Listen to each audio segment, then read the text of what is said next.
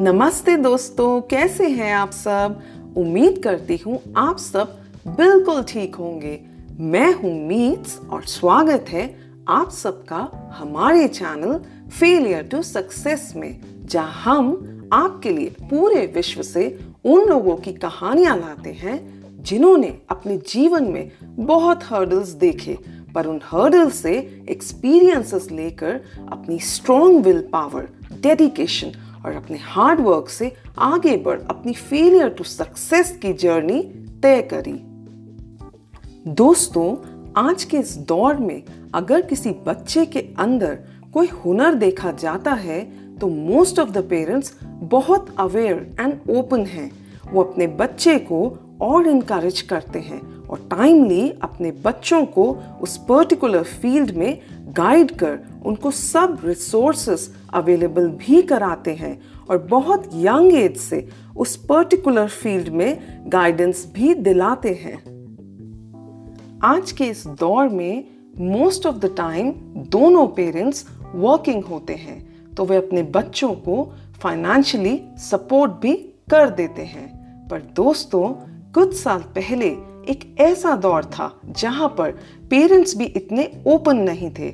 और अगर बच्चों में कोई हुनर देखा जाता था तो बहुत कम पेरेंट्स ऐसे होते थे जो उनको इनकरेज करें और फिर आगे उस फ़ील्ड में ले जाएँ।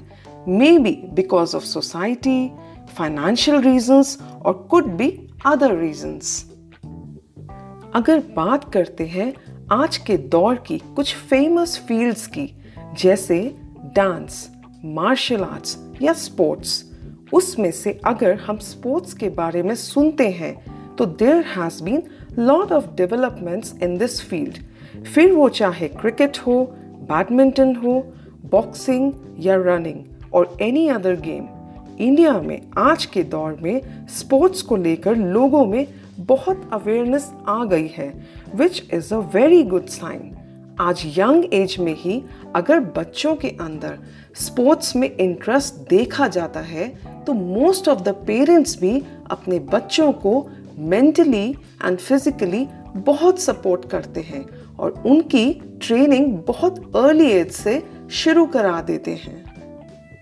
दोस्तों, आज मैं स्पोर्ट्स के बारे में इसलिए बात कर रही हूँ क्योंकि आज हम जिस फ़ेमस पर्सनालिटी की बात करने वाले हैं उनका रिश्ता स्पोर्ट्स से ही है और उन्हें किसी परिचय की ज़रूरत नहीं है। जी हाँ उनका नाम है पीटी उषा, जो कि एक फ़ेमस एथलीट है, जिन्होंने दो दशकों तक भारत को अपनी प्रतिभा के चलते सम्मान दिलाया था। और अगर आज किसी बच्चे से सबसे तेज दौड़ने वाले इंसान का नाम पूछा जाए तो वह पीटी उषा का नाम ही बताएगा। तो आइए सुनते हैं मेरे साथ इनकी मोटिवेशन से भरी सक्सेस स्टोरी को। पिलावुलकंडी थेक्के पारंबिल, उषा का जन्म 27 जून 1964 में केरला के एक गाँव पयोली में हुआ था। ये एक बिज़नेस फैमिली को बिलोंग करती हैं और इनके पिता का नाम ईपीएम पैतल और माता का नाम टीवी लक्ष्मी है। पीटी उषा को बचपन से ही खेल कूद में बहुत इंटरेस्ट था, पर उनको अपने चाइल्डहुड में बहुत हेल्थ इश्यूज़ थे। लेकिन बाद में स्पोर्ट्स एक्टिविटीज़ के चलते उनकी हेल्थ में सुधार आता चला गया। हाउएवर उन्होंने रनिंग की शुरुआत तब से की जब वो फोर्थ क्लास में पढ़ती थी। उन्होंने एक टीचर के कहने पर क्लास की चैंपियन के साथ रेस लगाई थी। और वह ये रेस जीत गई थी और तभी से इनका इंटरेस्ट टूवर्ड्स रनिंग डेवलप हो गया था। लेकिन उनका स्पोर्ट्स करियर 13 इयर्स की एज में शुरू हुआ, जब उन्होंने केरला सरकार द्वारा लड़कियों के लिए शुरू किए गए स्पोर्ट्स डिवीज़न में एडमिशन लिया था। दोस्तों पीटी उषा तो रनिंग में इंटरेस्टेड थी ही, पर उनके साथ साथ उनकी फैमिली का भी उनको बहुत सपोर्ट था।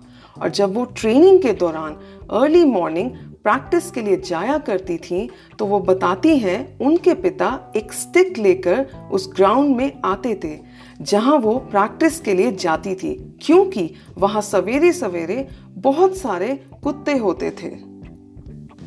कई बार तो वो रेलवे लाइन के पास भी प्रैक्टिस करने जाया करती थी, जहाँ पर वो वहाँ से गुजरती हुई गाड़ियों के साथ रेस लगाया करती थी wow what an intense dedication and hard work towards her passion.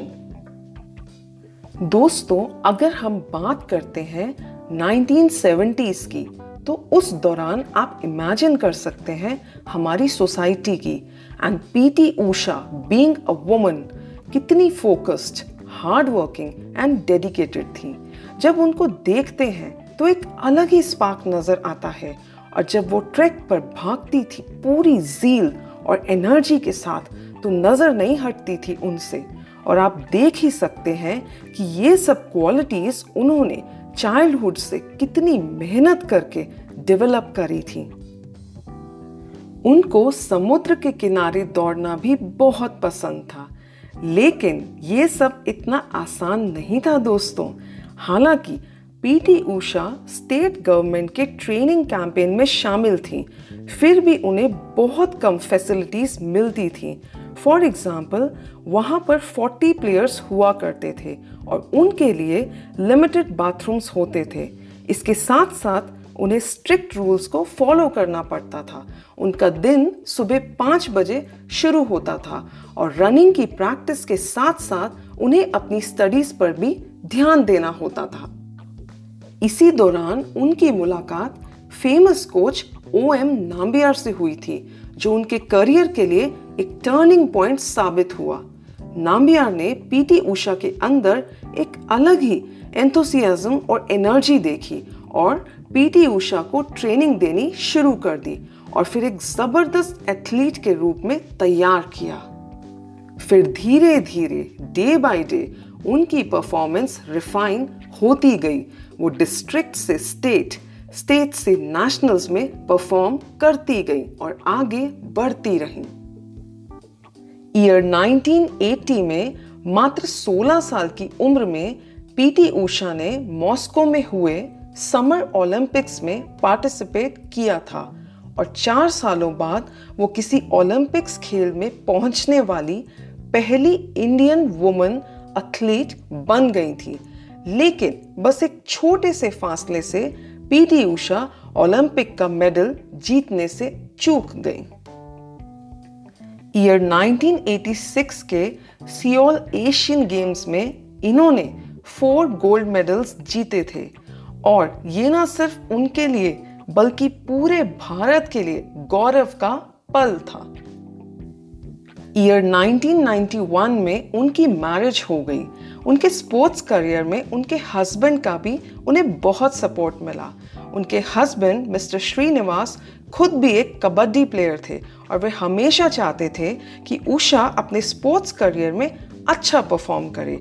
लेकिन मैरिज के कुछ ही दिनों बाद उषा ने अपने करियर से ब्रेक ले लिया था और फिर अपने बेटे को जन्म दिया। और कुछ टाइम बाद वो अपने हस्बैंड के सपोर्ट से खेल की दुनिया में वापस आई। और फाइनली 1997 में जब उन्होंने अपने स्पोर्ट्स करियर को अलविदा कहा, तब तक वो इंडिया के लिए 103 इंटरनेशनल मेडल्स जीत चुकी थी। दोस्तों, पीटी उषा को उनके हुनर का बेहतर प्रदर्शन करने के लिए ईयर 1984 में अर्जुन अवार्ड और देश के सर्वोच्च सम्मान पद्मश्री से सम्मानित किया गया था। इसके अलावा उन्हें एशिया की greatest women athlete Marshal Tito award world trophy समेत तमाम पुरस्कारों से नवाजा जा चुका है। आज पीटी उषा अपने हस्बैंड श्रीनिवास के साथ अपना खुद का ट्रेनिंग स्कूल रन करती हैं, जो केरला के कोजिकोड ज़िले के केनलोर की पहाड़ियों के बीच में है। ओलंपिक मेडल को जीतने का सपना अपनी आँखों में लिए, आज ये एकेडमी युवा एथलीट्स की ट्रेनिंग के लिए one of the best and famous academy मानी जाती है।